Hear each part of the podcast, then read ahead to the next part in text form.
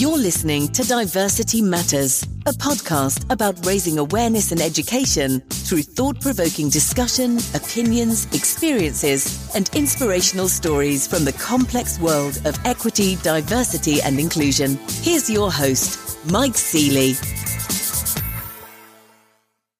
Welcome to another episode of Diversity Matters.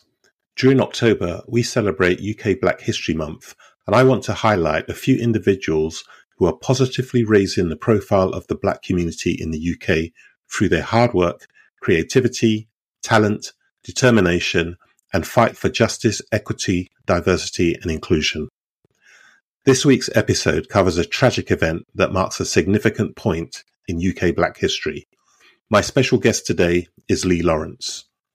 On the twenty-eighth of September nineteen eighty-five, eleven-year-old Lee witnessed his mother, Dorothy Cherry Groce, unlawfully shot by an overzealous, ill-informed police officer in the early hours of the morning during a botched raid on their family home, sparking the nineteen eighty-five Brixton Uprising and leaving Cherry with life-changing physical injuries and disabilities, which eventually led to her death in twenty eleven. The bullet effectively robbed Lee of his childhood, his hopes and dreams that changed his life forever. Ironically, Lee was seven when he decided he wanted to be a police officer. He adored watching cop shows like Starsky and Hutch and The Professionals. After his mother's passing, Lee dedicated his time to pursuing justice. In twenty fourteen, an inquest began into his mother's death.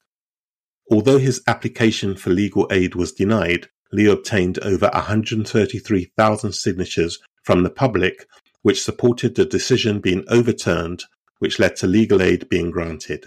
Lee campaigned to obtain justice, successfully receiving a full public apology and accountability by the Metropolitan Police. From humble origins, Lee's story of early tragedy to the public triumph is one that can inspire any audience. Lee, with his optimistic outlook, now leads cultural and societal change through working with some of the largest businesses and institutions across the world. He has written a book about the impact that day had on his family, entitled The Louder I Will Sing, a powerful, compelling and uplifting memoir about growing up in a modern Britain as a young black man. It's a story both of people and politics, of the underlying racism beneath many of our most important institutions, but also the positive power that hope, faith and love can bring in response. Lee sits on the police advisory boards in Brixton and is founder of Mobility Taxis, a social enterprise providing wheelchair-accessible transport. He is also chair of the Cherry Groce Foundation, a charity in his mother's memory. A memorial was unveiled for Dorothy Cherry Groce at Windrush Square, Brixton in London, on the twenty-fifth of April twenty twenty-one. Lee, a warm welcome to the Diversity Matters show. Pleasure to be here, Mike. Well, listen, there's a lot for us to talk about, but I really would like to start with going all the way back to the twenty-eighth of September, nineteen eighty-five. Mm. You were eleven years old. Can you tell me what happened on that morning? So as you said, I was eleven years old. It was my second week into secondary school. And I remember the night before, we were all up late in my mum's room watching T V. And we fell asleep in my mum's room. And um It was no, no different, different to any other Friday night. We would have been staying up late watching Friday night T V and looking forward to the weekend ahead. So anyway, seven a.m. Saturday, the twenty-eighth of September, I remember being woken up by a noise. Wasn't sure what it was, but I just saw, I woke up and I saw my mum walking towards the door. So I was still a little bit half asleep. And I laid down just feeling rest assured that whatever it was, Mum's taking care of it. And then I just heard this loud bang. And I jumped up this time and I just saw my mum lying on the floor. And a man standing over her with a gun in his hand, shouting, "Where's Michael Groce? Where's Michael Groce?" And I just heard my mum respond in a really faint voice. She said, "I can't breathe. I can't feel my legs. And I think I'm going to die." And hearing that just freaked me out. Mm. I started jumping up and down on the bed hysterically, like, what have you done to my mum? What have you done to my mum? I was like filled with this uncontrollable rage, like I wanted to defend her. And at this point, I was eye shot with the person. And the man just pointed his gun towards me and said, someone better shut this fucking kid up. Wow. It was like he was annoyed by the sound of my voice. The fact that the policeman shot your mum, he actually pointed the gun at you, an eleven-year-old kid, which is yeah. just unbelievable, right? What happened directly after that then? Well, bear in mind that I wasn't even aware that he was a police officer at first. Okay. And it was only at that point that I froze and I looked at this person and realised, this is a police officer, which confused me because I saw them as the good guys. I was influenced by all the old cop programmes from back in the day, Starsky and Hutch, Cagney and Lacey. One of my favourites was The Professionals. Mm. And I'd be in my house role-playing all the time. And if you'd asked me before that incident what I wanted to be when I grew up, I would have said a police officer. So I was really shocked that A, this was a police officer that did it to my mum, and that B, he then responded to me in that way yeah. with no level of empathy or anything. So my dad was in the room and he was trying to get me to calm down. And as he was doing it, I saw the fear on my dad's face. Right. And I thought, if my dad's scared, this is serious, because my dad used to be in the army. He was a security guard at the time. So, you know, I looked up to him as well. And I'm seeing like this kind of real fear on his face in this moment. Then the reality started to sink in with me and I became fearful. So we got rushed out of the bedroom and into the living room where I was joined with the rest of my siblings that was in the house. So my sister Juliet was twenty-one and six months pregnant.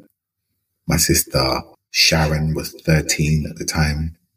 My sister Lisa was eight. And my mum is babysitting two children, a seven-year-old and a two-year-old. And, you know, we were just all in the living room, just shocked.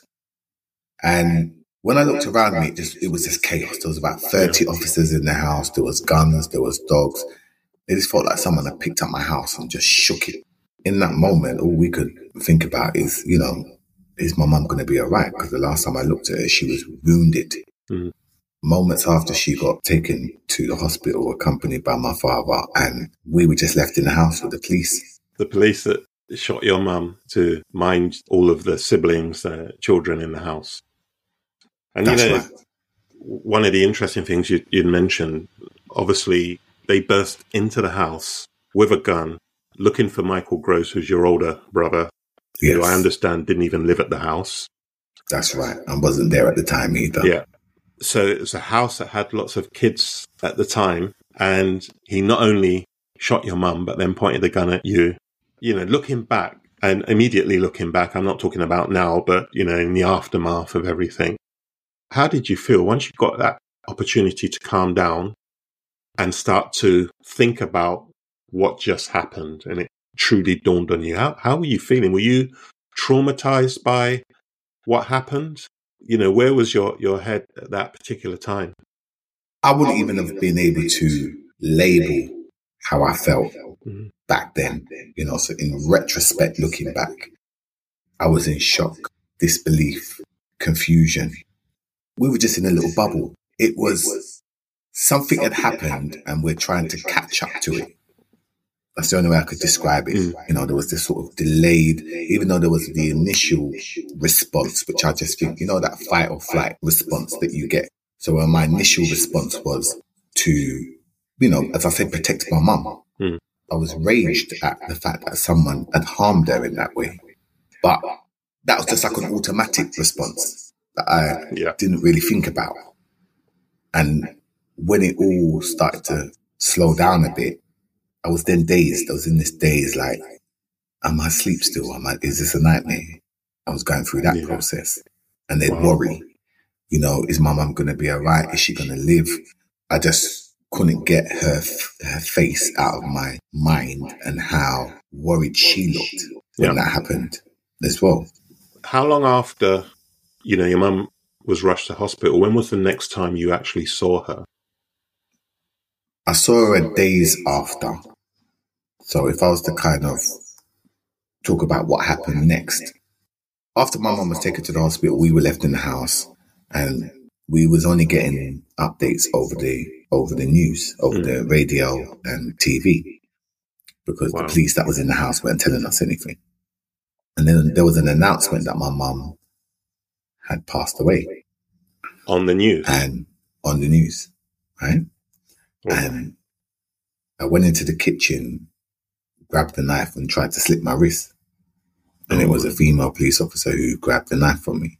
And then what happened after that, the word just started to spread in our tight-knit community, which we lived in in Brixton. Mm. And people were coming to the house, asking questions, weren't getting any answers. So they marched from my house in Normandy Road to Brixton Police Station. And if you can imagine, those days we didn't have no social media, no mobile phones. Most people didn't even have a house telephone. But it spread. And as they were walking towards the police station, it was getting gathering more and more momentum. And by the time they got outside the station, probably there was a few hundred people outside the station demanding to know why this woman was shot in her house in front of her children. No answers. That turned into frustration. Frustration turned into anger. Anger turned into violence. And that was the catalyst for the second uprising in Brixton, known as riots, but we call it an uprising. Luckily, the rumours that my mum had passed were rumours, which was crazy that that would be allowed to be announced, yeah, you know, on, on T V. But um, I remember going to see her two days later after she was shot in Saint Thomas' Hospital. I remember going into that the big building, into the lift, down the corridor, into the ward, and the room that she was in, private room. And she had this box over her legs. And I was thinking, well, she got that there. Anyway, the doctor comes in and explains that mum was shot in her shoulder, which I later found out that when the gun was pointed at her chest, she turned. And that's why the bullet went in her shoulder, um, punctured her lung, hit her spine, and came out through her hip. Fragments of the bullet was lodged in her spine, and they couldn't remove it for fear of further damage. And as a result of all of that, she was now permanently paralysed from the waist down. You know, and I just remember hearing that news was just like devastating to think. The last time I saw my mum walk was towards the door. Yeah. And now she's never going to walk again. And I just remember making a commitment to my eleven-year-old self, like that I'm no longer going to I, I no longer can rely on my mum to look after me. I'm going to have to look after my mum. And I spent the next twenty-six years as a carer to my mum. Wow, that's a lot to take in at that particular age. But I'm just going to come back a little bit because, you know, the two things that really struck me. The first one was the fact that all the news that you were hearing about your mum was through the media. And of course, the media themselves provided incorrect information, like saying that your mum had passed. And I can imagine then that the uprising was from people hearing that also. That's right. Um, and not getting the answers that they were looking for. Do you think that the media and the uprising, of which the media presented it as riots and looting, and, you know, I, I remember this quite clearly, you know, when it, when it all happened, you know, watching it on the news. Do you think that really took away from what truly happened with your mum? Because it almost felt like, well, they weren't really talking about what happened with your mum and the fact that it was a raid that had gone wrong. It was all about these riots that are going on in Brixton.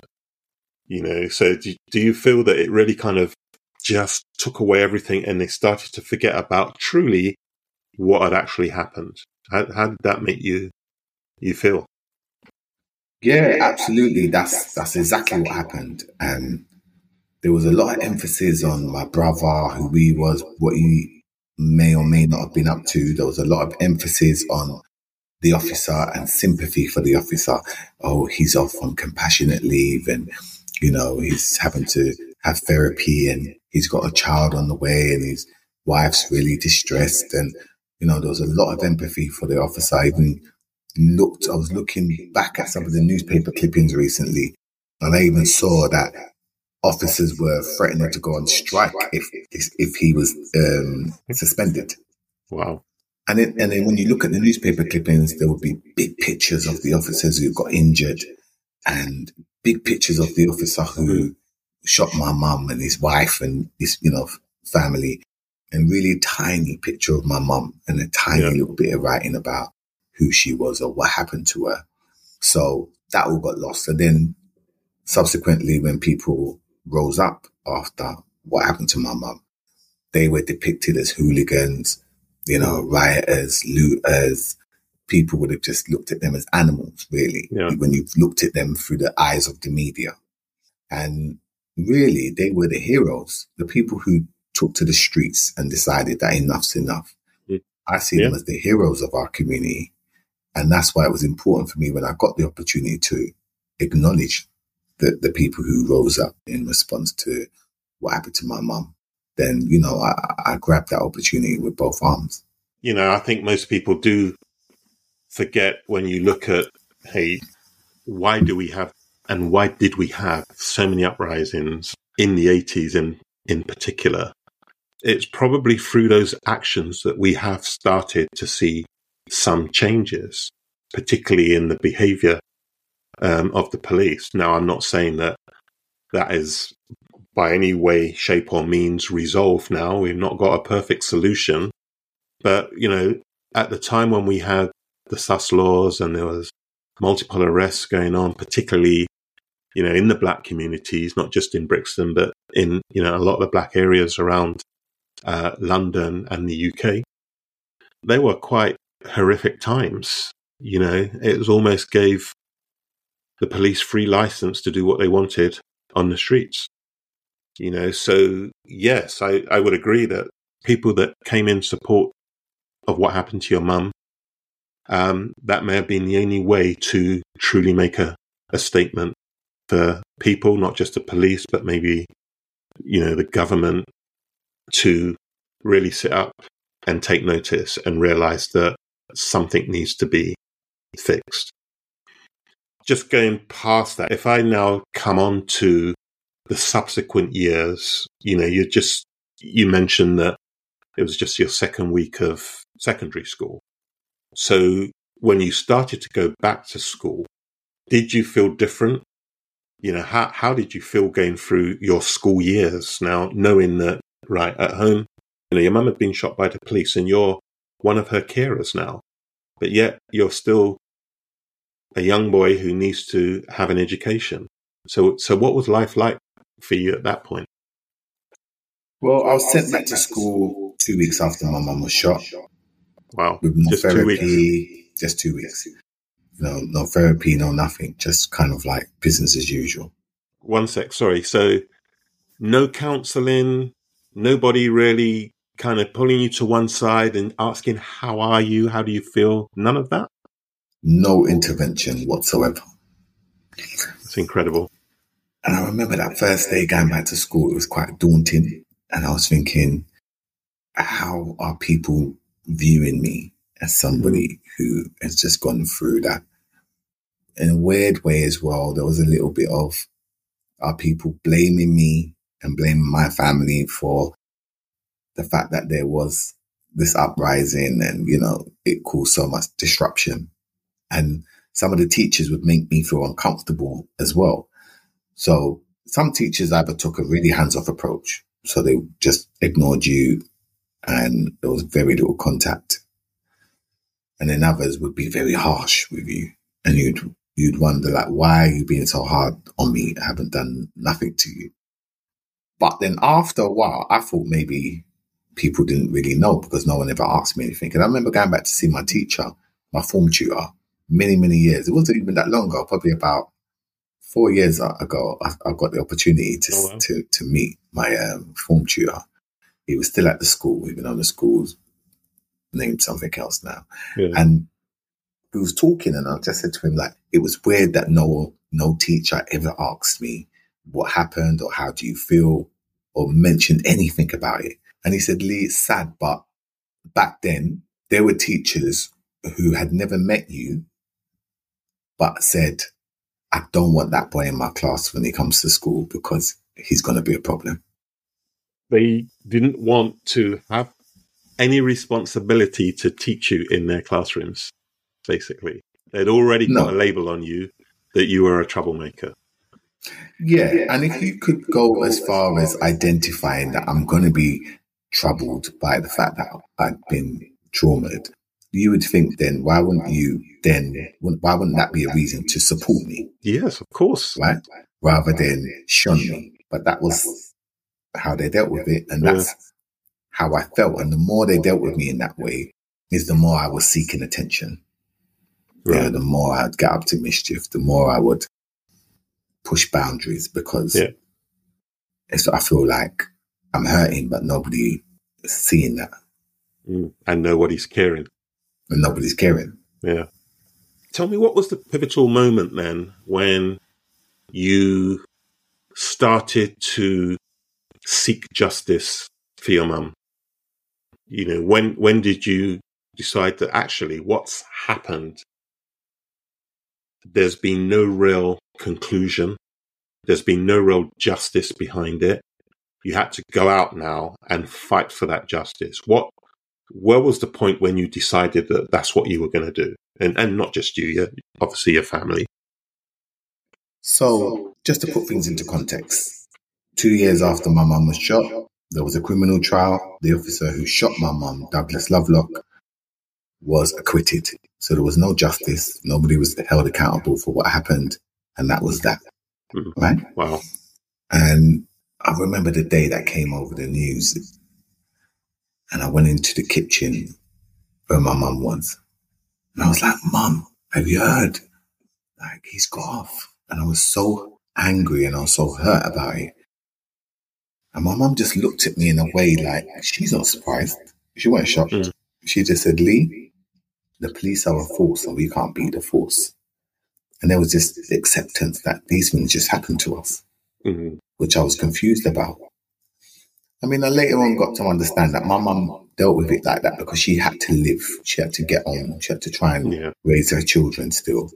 So she had to try and suppress that in some, some way to survive what happened to her. Mm-hmm. But I just remember that never sitting well with me.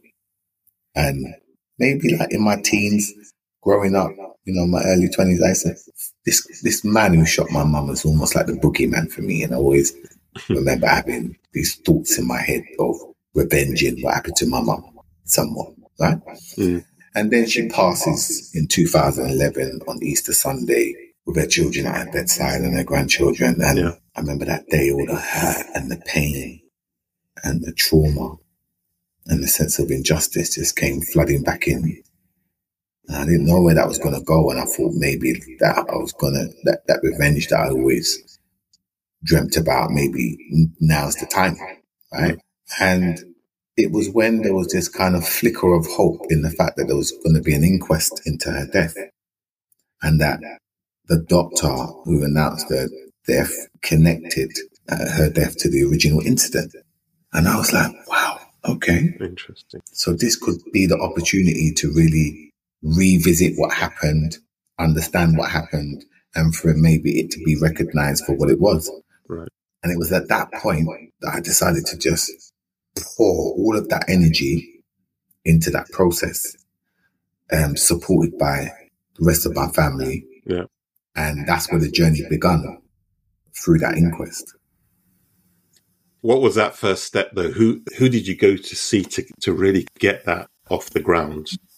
You know, you decided that, right, enough is enough. The doctor, well, was it an autopsy that he did on your mum that then connected the fact that, you know, she had maybe the shrapnel or, you know, the, the injury, connected it to the shooting? That's right. Which was yeah. very unusual that, you know, someone's someone would pass in like uh, like twenty-six years, years after the incident, and then they're linking it back. You know, it's a yeah. very unusual situation. But, uh, so but yeah, it was through the doctor then writing in his notes that that's what he believed. Mm. And then that triggered off a um, post-mortem. And through that, they were able to connect it.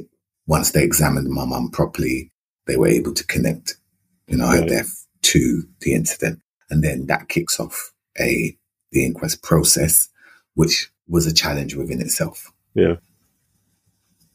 So I understand that um, you, you couldn't get the funding to do it because, is it because the policeman was had already been um, acquitted, so they didn't want to provide any funding to be able to help you through this particular process? So you you went out and through a petition. I think it's, I think I mentioned this, right? one hundred thirty-three thousand people signed a petition. Yeah, just talk a little bit about about that. Um, and I'm really thankful to all those people for supporting us. Um, mm. I was overwhelmed by that, to be honest. I think I was trying to get ten thousand at the time. Oh, wow. and, and we ended up getting, you know, over one hundred thousand. We were going to the preliminary hearings of the inquest, and we kept getting denied legal aid. At that time, there was a problem with people getting legal aid for inquests, period. And then there was a wider problem around the cuts for um, legal aid. I remember the last time we went to, to the preliminary hearing, and the judge, uh, female judge, says, "Mister Lawrence, this is the last time I'm going to adjourn this," because I kept asking for it to be adjourned because we didn't have representation. And she says, "The next time that you um, appear in front of me, with or without representation, this inquest is going to go ahead." So that was, uh, my back was against the wall. And, you so know. Wait one sec. So the first couple of times you were there with no legal representation, but yet no you legal. were asking for adjournments. Yes. yeah. And trying to ask for evidence as well at the same time. Right, right. Okay. Um, which they kept refusing me. But when I left that day, actually before I left, I looked at her and I said, well, the next time you see me, by hook or by crook, I will have representation. And I left. Cool. It was like a statement of intent, but I didn't know how. So when I got out of the courtroom, I just said, that's it. We've got to go public. That's it. I said to my family, you know, we're not going to be silent with this anymore. We're just going to have to go public and mm-hmm. let everyone know what's happening to us. Because one of the things that they kept denying the legal aid on, one of the reasons was they said it's not in the public interest.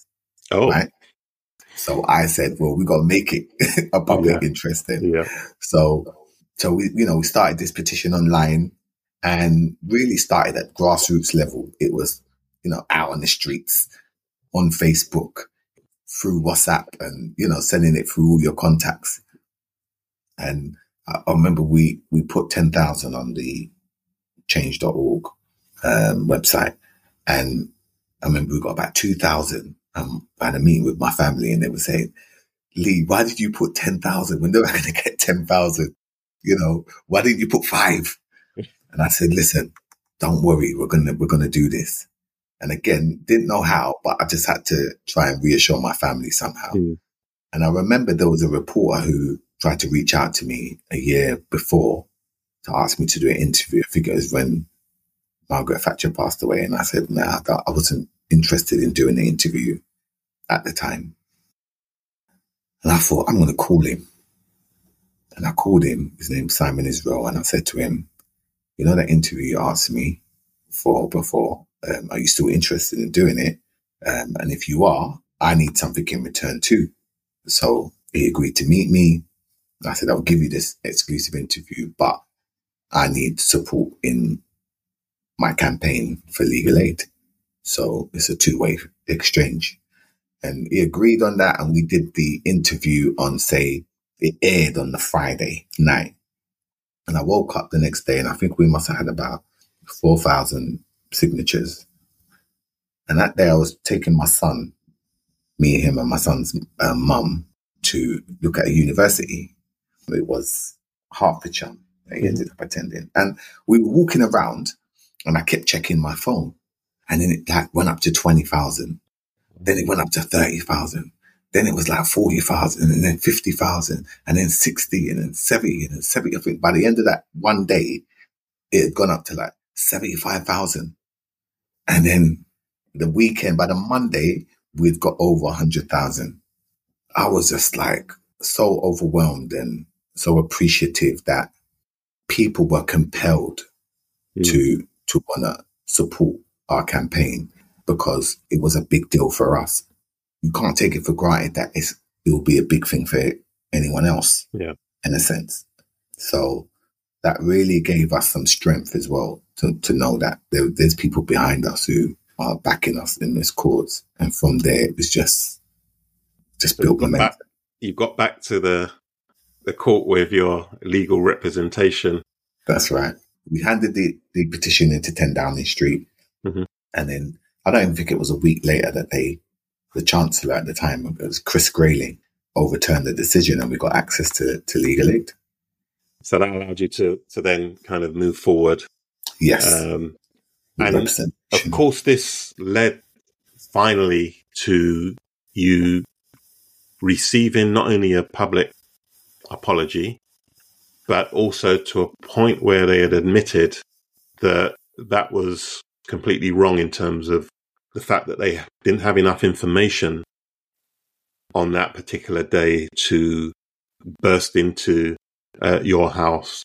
You know, they didn't know where your brother was. They didn't know who was in the house at the time. They had no plans of the perimeter, anything like that, that normally that level of intelligence before they would even make any kind of raid, you know, an armed raid, this was, that they would have a lot more information. So they realized that actually this whole thing was a botched job, probably based on the single thing of just trying to find your brother.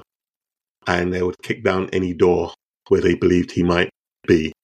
And unfortunately, this was the wrong door, and it led to these tragic consequences uh, going forward. You know, when you received that apology, did that give you closure? How did how did you feel? First, I'd like to clear up something and say there wasn't a discovery on the day by the Met mm. to say, oh, you know, we we realised all of a sudden that we, they already, we messed already up. Knew. They already, already knew because there was an internal investigation done soon after by West Yorkshire Police. At that time, we didn't have the I O P C independent body. It was, you'd have another police establishment come in and investigate themselves. Mm. But this person, Chief Detective DeMel, his name was, was thorough in his investigation, and he was quite honest with the results that he found. So he highlighted the failures back then. But that document was just shelved and wasn't acted upon, and we was never exposed to, to that. Mm-hmm. So all the evidence that we had really was that document, mm-hmm. which which highlighted all the failures. So the jury came back and agreed with those failures, and there was multiple serious failures by the Met. So then they apologized, um, engaging with those failures.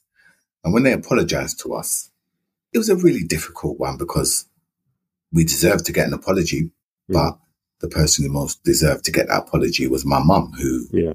sadly was no longer here. So I looked at the commissioner and I said to him, when he came and gave that apology in person, it means nothing to us if it doesn't come with accountability. So he said, okay, I can't agree that right now, but I'll go away and consider it. And then they came back, like the, the solicitor wrote my solicitor saying, we're not going to accept accountability. The officers on the day owed no duty of care to the children who were traumatized in the house at the time. So as far as they're concerned, it was a casualty of war, right, unfortunately. And I thought, wow, really? So we went into battle again for, for another two years until we ended up in the High Court. And it was only in the High Court that they conceded and accepted accountability because the evidence was overwhelming. And the judge was looking at them like, come on, guys, are you are you for real? Well, they're getting and, to a point of embarrassment, right? Right. And then, and then that led to us going into mediation and then having this kind of restorative justice outcome. First of all, thank you for sharing those experiences. I know I've taken you all the way back to, you know, those tragic circumstances. Now, you've written a book, The Louder I Will Sing, which really gives an account of, I guess, having read the book just prior to the shooting, you speak a little bit about your mum and what she was like all the way through the uprising, you know, the appeal, everything. What made you decide to write that book? Well, I felt like, first and foremost, we'd earned the right to write the book. You know, they mm. say history is told by the victors. And so, therefore, we ended up getting some level of victory. And I felt like now it's important to tell the truth, tell the real story. Mm. And I was annoyed about the way they depicted us, the story. You know, I said yeah. to most people, do you remember the Brixton riots? They would say, yeah. And I said, you know why it happened? Hmm, I'm not too sure. Yeah. So that became bigger than the actual incident, if you understand what I'm yes. saying, when my mum yeah. was shot. So there was a real burning desire to make sure that my mum was, n- number one, just not recognised as this woman who was shot, but that people got to understand who she was as a person and why she meant so much to us. And to tell our story, to finally have our voices heard, rather than us being reported on and other people giving their own narratives. It was now time for us to say, no, this is this is the truth, and this is what really happened. Mm. And this is the impact of that, so that people hear it from a human perspective, which I felt was missing. Yeah, you know, I'm I'm glad you wrote the book, because I think people, I could always tell people, yeah, I remember the, the Brixton riots, and I can remember why it started, but I didn't get any other details. Nobody did around that. All we then got was the riots and the way the black youth were portrayed in the media. You know, and you're right when you look at back at history, because for me, this is a historical moment, but initially told the wrong way, right? That's so your correct. Book has corrected history. Now, I'm hoping that more people will truly understand that piece of history, you know, why it happened. Because when we look back at things that have taken place, you know, people will, may remember, for example, the uprising in Tottenham, right? That's what, a week or so after your mum? Mm-hmm. But again, people won't know the real reasons why. You know, so your book, um, and it's a fantastic book. I love the way you've narrated the book and told the story. And I hope that, you know, more people will buy the book and, and read it, because it, for me, it's reading history. It's understanding, you know, real black history in the U K. You know, so well done for, for doing that. Any plans to write another one? I had a meeting with my publishers last week, and okay. so we are discussing uh, a second book, which hopefully I'll be able to announce Excellent. Shortly. Yeah. so, yeah, yeah. Um, so I'm looking forward to that. That makes you a real author then, right? Yeah, yeah. yeah. um, Not just a one-trick pony. yeah. No, well done for that. But listen... um You know, not only that, but you've gone on to, to do, you know, a number of things. You've obviously created the foundation um, in your mum's name. Your mum was in a wheelchair for twenty-five, twenty-six years. You've, you know, founded a wheelchair accessible taxi company. You speak to the police. You do so many things. Where do you get the time to do all of these things? Uh, one. But, you know, first of all, before you talk any about that, tell me a little bit about the foundation. What does the foundation uh, do? When we set the foundation, we were still going for the case. right? Oh, right. And so we hadn't even come to the end of the case yet. So in between that, I was just, there was just this burning desire to have something, my mum's legacy, live on some in some shape or form. Mm-hmm. So if we were going to set up this, this foundation, and I thought, okay, Lee, what are you going to do? What, what is it gonna, you know? It can't just be just to have your mum's name live on. You know, it's got a, it's got a function. What's the functionality of this organisation? And at that time, I thought, what we really know about is caring, right? I spent you know twenty-six years caring for my mum, you know, with my siblings, and we know the challenges of having to care for someone who has a disability. Yeah. So we first started to look at how do we support people in similar in a similar position that you know we found ourselves in, and especially people who find themselves in situations like that through trauma. You know, one day, you know, everything's normal. Then in a, in a moment, life changes. Yeah. You know, how do you support people that just have to deal with that and pick up the pieces? So we started to look at how we bring those people together, how we can support them, how we can, we, we, we was taking them out on trips and showing them that life doesn't have to end there. There's so much stuff out there mm-hmm. that's accessible, and joining those dots so that the people who have accessible facilities, that the people that are unaware of it know about it. And now you know that these things are possible. So we saw ourselves as like that first step to realizing what can be done mm-hmm. in that position. And we was doing that for a little while.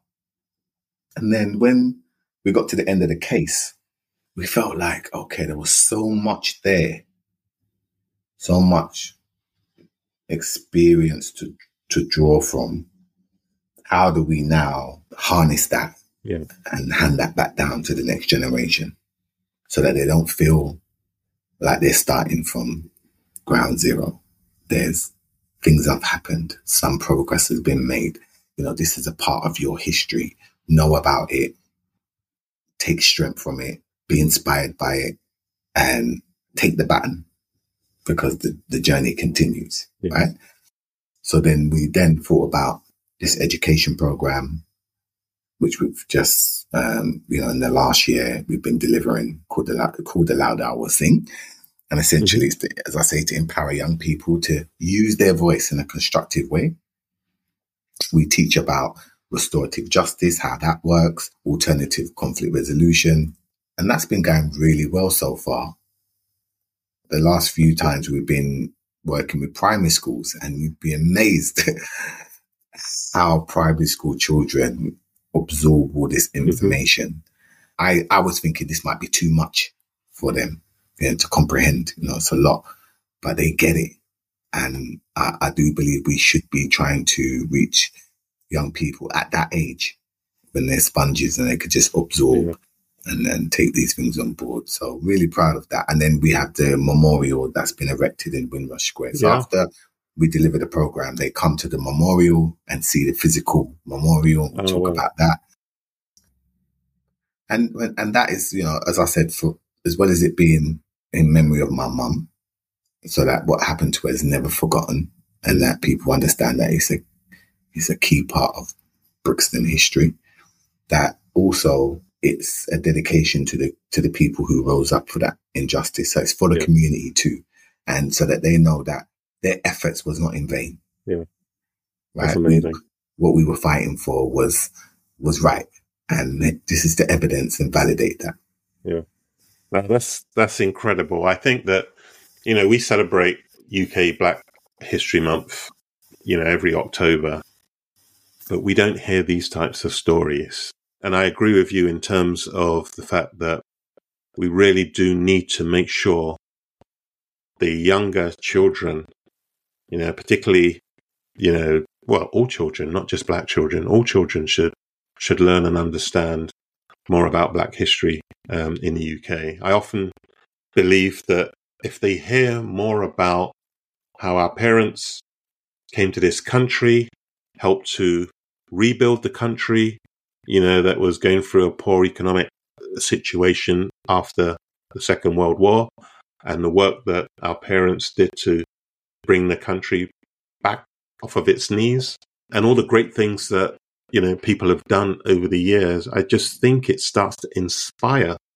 young people to go off and create something, do great things, start their own businesses, all all types of things like that.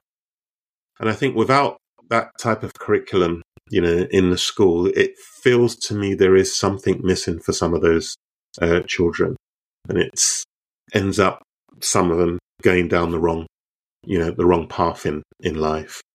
So I do think that, you know, your your story and, and everything that's happened, and particularly the memory of your your mum, is significant U K Black history, you know, and it needs to be told. And as I said, I'm so pleased that you've you've written a book, um, and I hope people do buy it and read it and understand more about what happened, and then the life that not only that you went through, but the life your mum had, you know, being in a wheelchair for the rest of her life, actually. And that was a short life at that, you know. So, you know, I just want to say, you know, Lee, you are doing absolutely tremendous work coming off the back of such a tragic experience. And I'd even look back and I think, you know, you could have gone completely down a different route, you know, particularly mm-hmm. you speak about the fact that you really wanted to have revenge for a long time. And, you know, what would have happened if you had gone down that route and got your revenge? You know, so you've not only helped to, I guess, change your own life and your own direction and that of your family, but I think you've, with the work that you're doing, you're changing the lives of a lot of people. So I think that's absolutely amazing. Thank you. Um, we've pretty much come to the end of the show. But just before we go, there's one question I didn't get to ask you, um, and I'll ask you now. Just tell me a little bit about what your mum was like.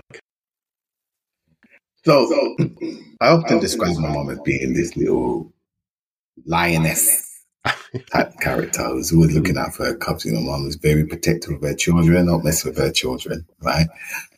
So in Jamaica, Jamaicans, they was Jamaicans would say little but talawa, right? Mm-hmm. So my mum was little and petite, but yeah. you, you you rub her up the wrong way and she would tell you about herself, right?